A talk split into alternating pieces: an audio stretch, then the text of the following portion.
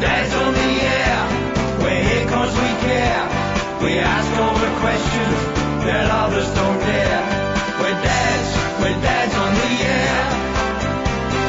Dads, dads dads, dads.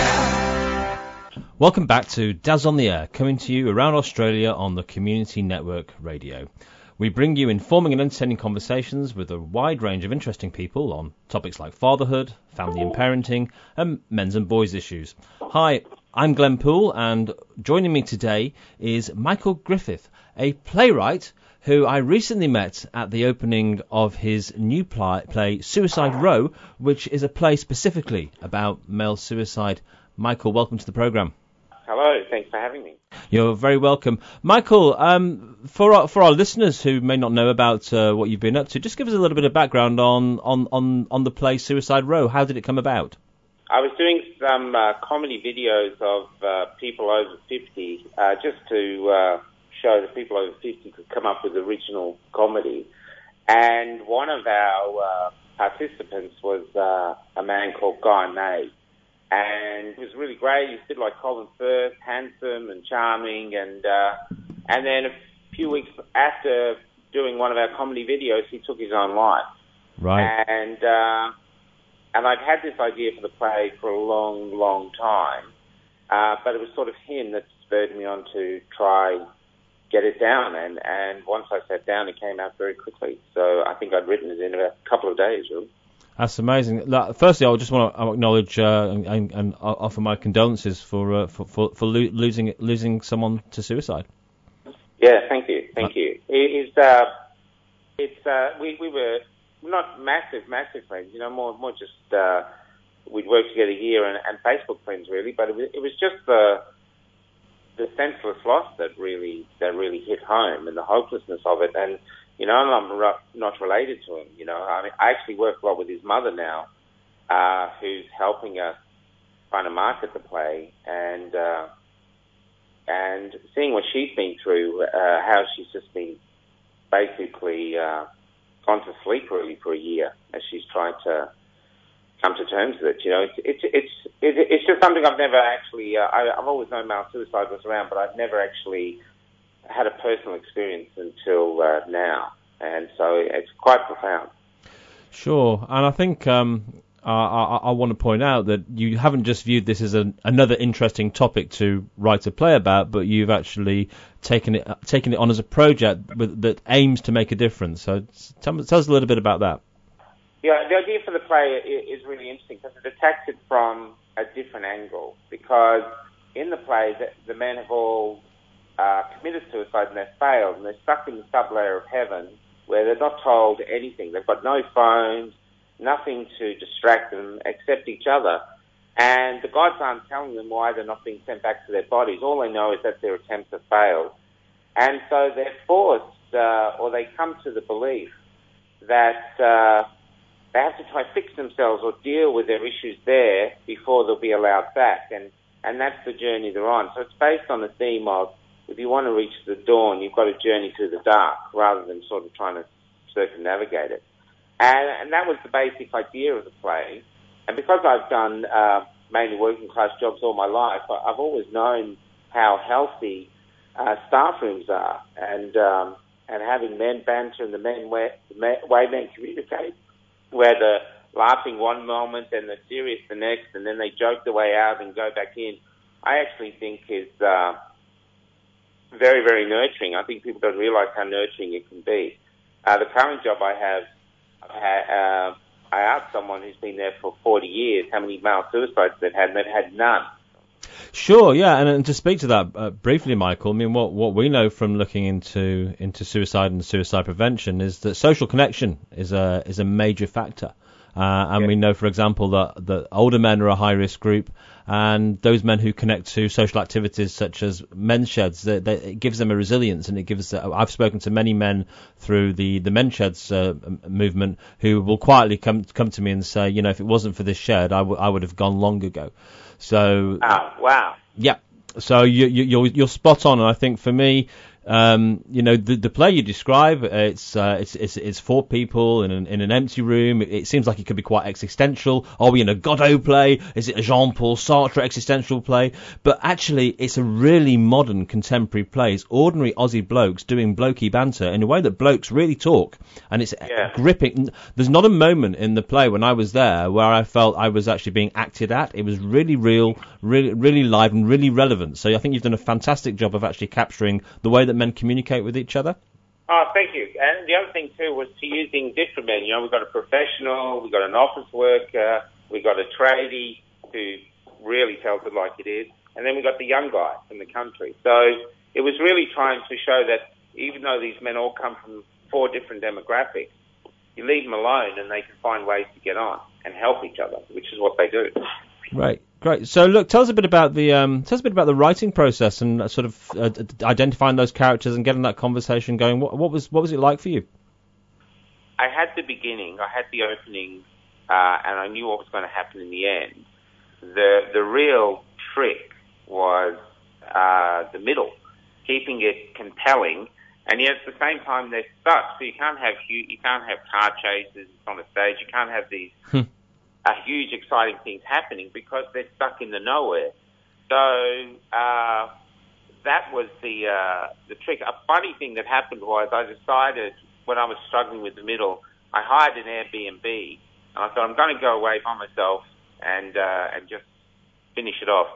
And uh, I hired this place in the country, and I didn't check the description. And when I got there, it was just a hut, had no power, nothing, no running water, anything.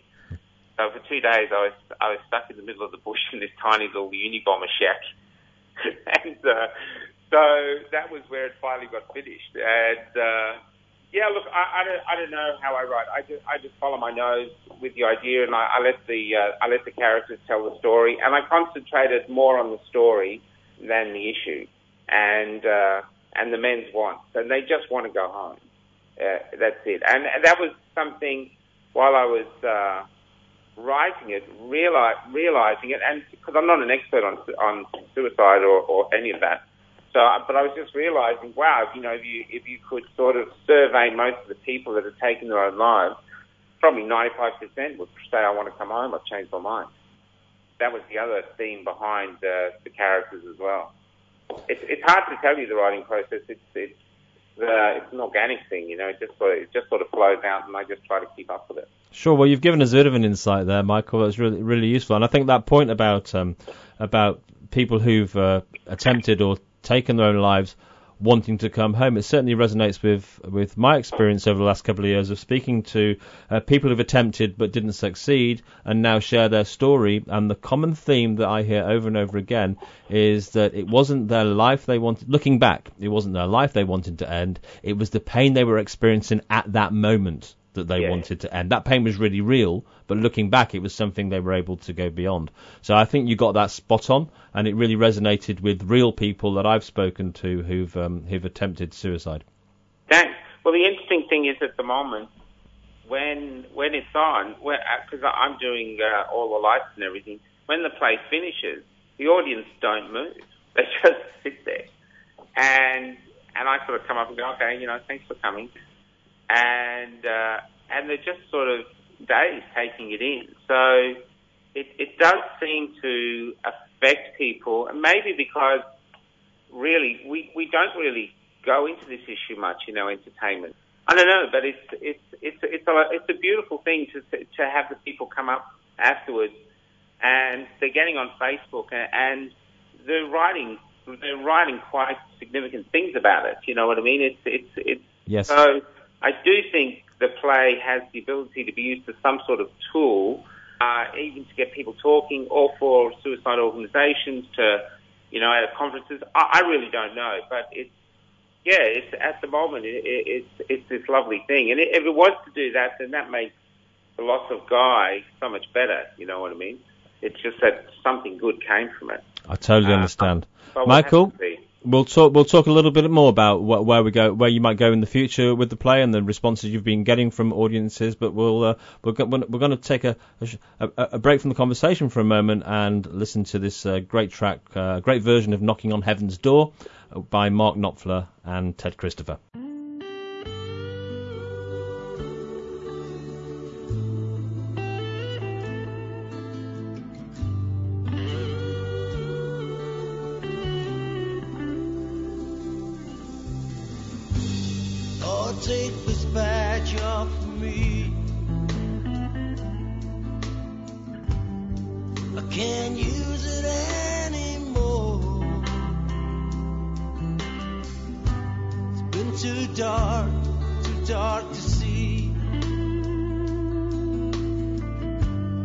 Felt like knocking on heaven's door.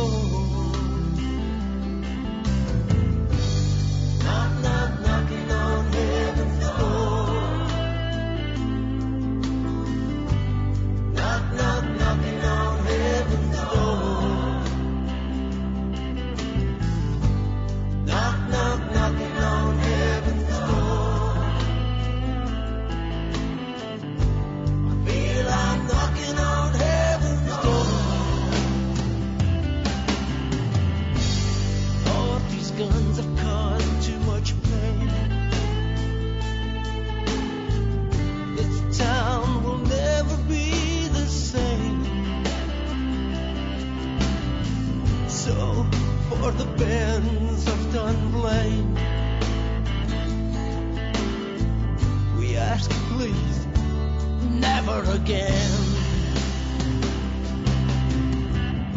The Lord is my shepherd. I shall not want.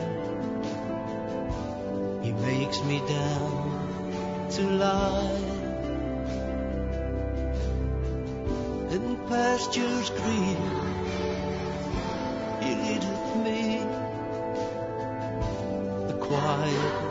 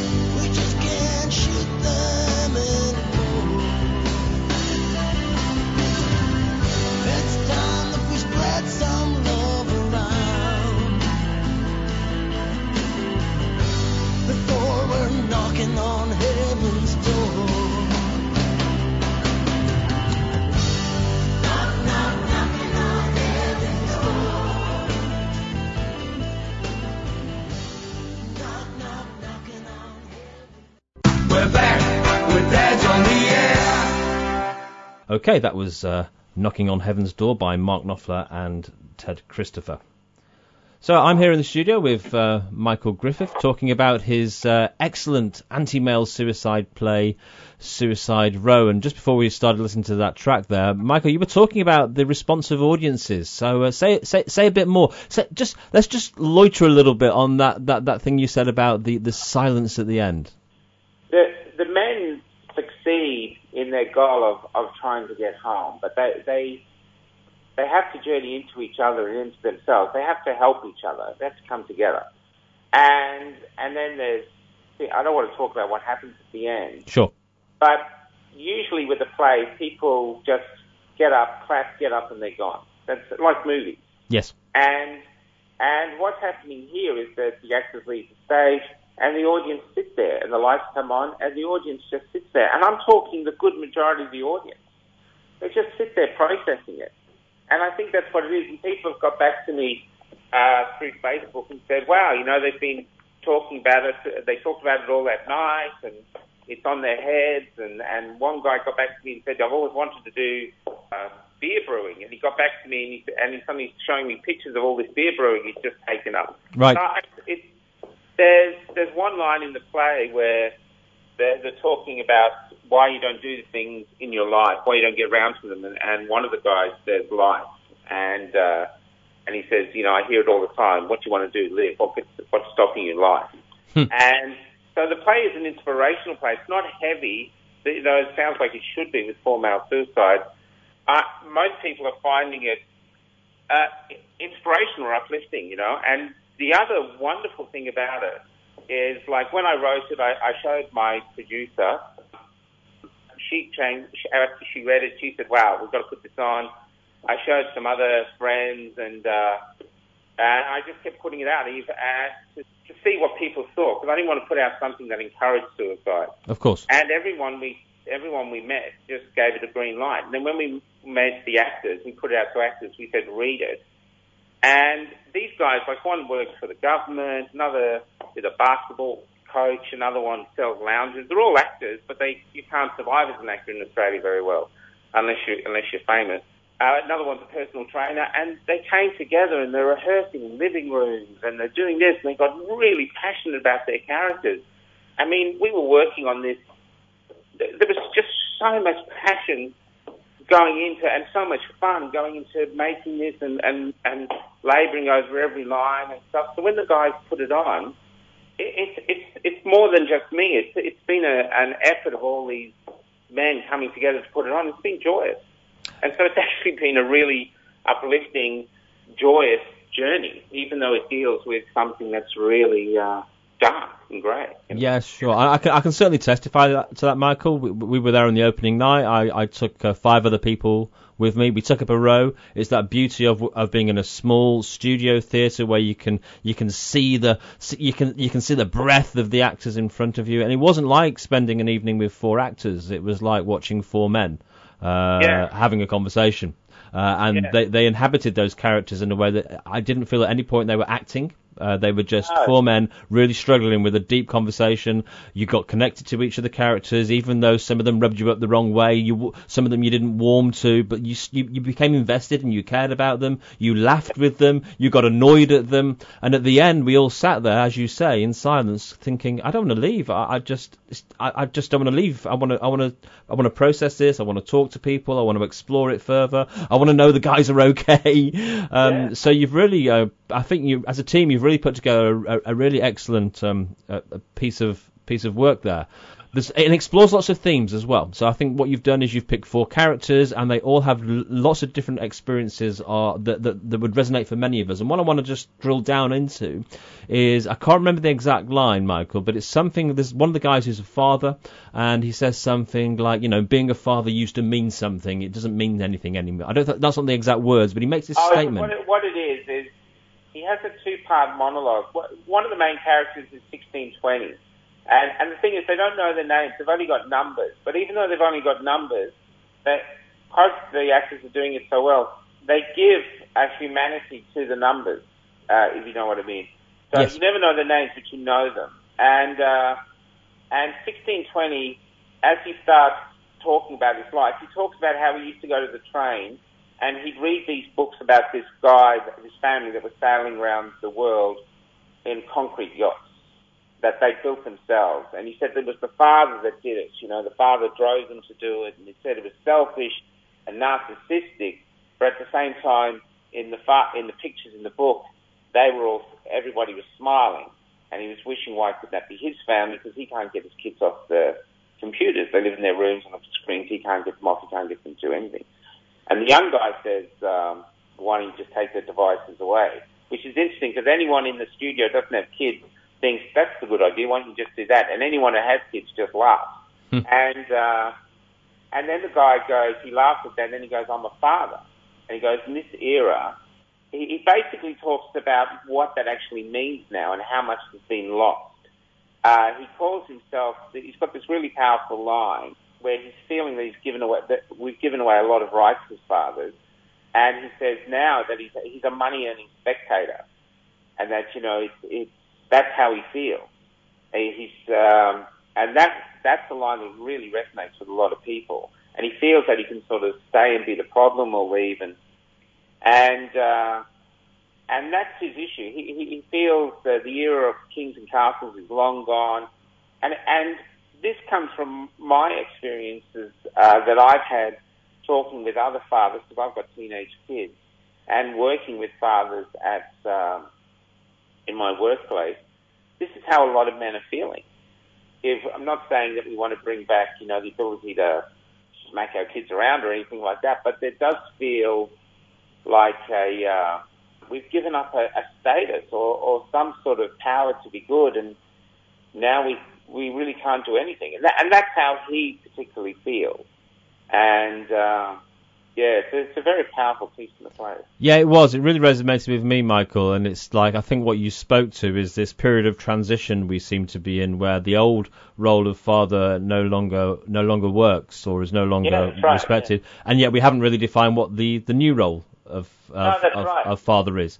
And I think a, a, lot of a lot of men of that sort of 40s, 50s generation are in that are in that transition, and that's a big part of what's happening in terms of suicide. What I really also love about the play is that it wasn't a play about four men who had depression and were weren't needed to learn how to talk about their feelings. You had four men who were dealing with distressing situations and trying to come to terms with them, and that really resonates with us in terms of what we know about male suicide, not simply being a mental health issue, but being a response to distressing, uncomfortable situations. So one of the one of the critics put in that you know that he actually didn't like the fact that the man didn't have mental disease or didn't have mental disorders.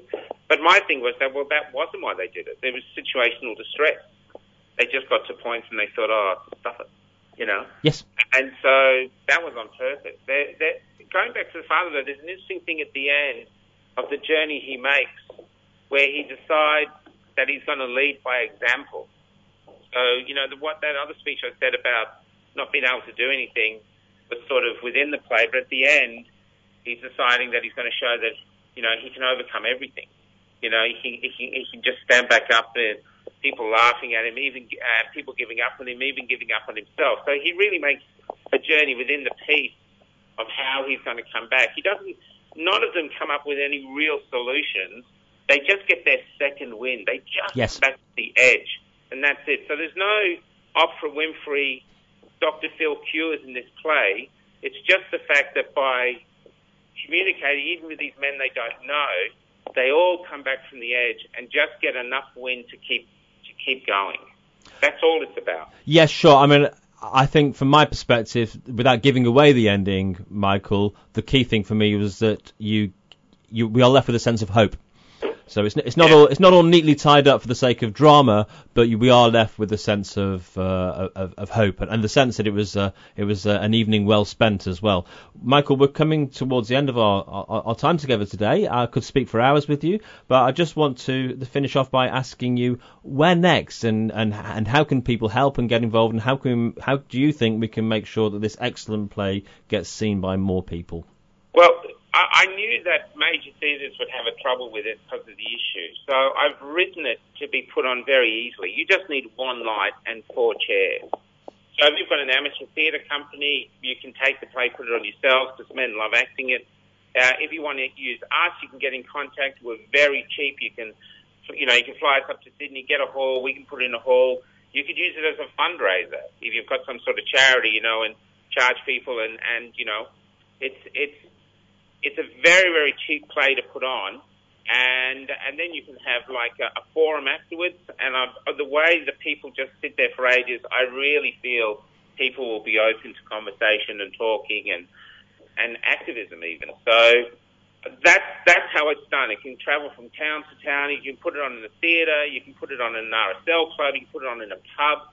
It's very very easy to tour, and that's how I wanted it. I wanted it to be it's just about you just need the seat, one light, and the men. That's all you need, and uh, and we'll blow you away. Uh, it's it's getting better and better every night. We we had an intermission on the first night that we got rid of, so it runs for about 90 minutes, but it holds everybody. I've, I've just been watching it every night now, and it just grips the audience, and and they get back to me. So it does work. So, but that's that's where we are now, trying to keep it going, keep the momentum going, and we do think it can help. We do think it can make people talk and think. I mean, we don't know, but that's what we hope. That's excellent, Michael. I can certainly testify it's an evening well spent at the theatre, but it's also a great conversation starter. Uh, I think there are great opportunities to be explored in that silence after the 90 minutes, and I'd really encourage anyone who's even got half an idea that they might be able to somehow help you and, and get this show put on in different parts of Australia to get in touch. We'll certainly leave uh, make contact details available on the Dads on yeah, there. On the cultural fund going that's 100% tax deductible as well. But that's our plan. Our plan next is to try and get it up to Sydney. I think, think that would be a coup. We have five ordinary guys that created this play, and now we're taking it out there. is, it's a gorgeous story in itself. It's a it's a it's a it's a great effort, Michael, and it's a it's a wonderful tribute to uh, to the the friend you lost to suicide as well. Thank you, Glen. Now, thanks for joining us, Michael. We're going to um, go to a song which I chose especially for you because it sort of speaks in maybe a slightly cheesy way about what you did did for me uh, when I came along. It's uh, Robbie Williams. Let me entertain you.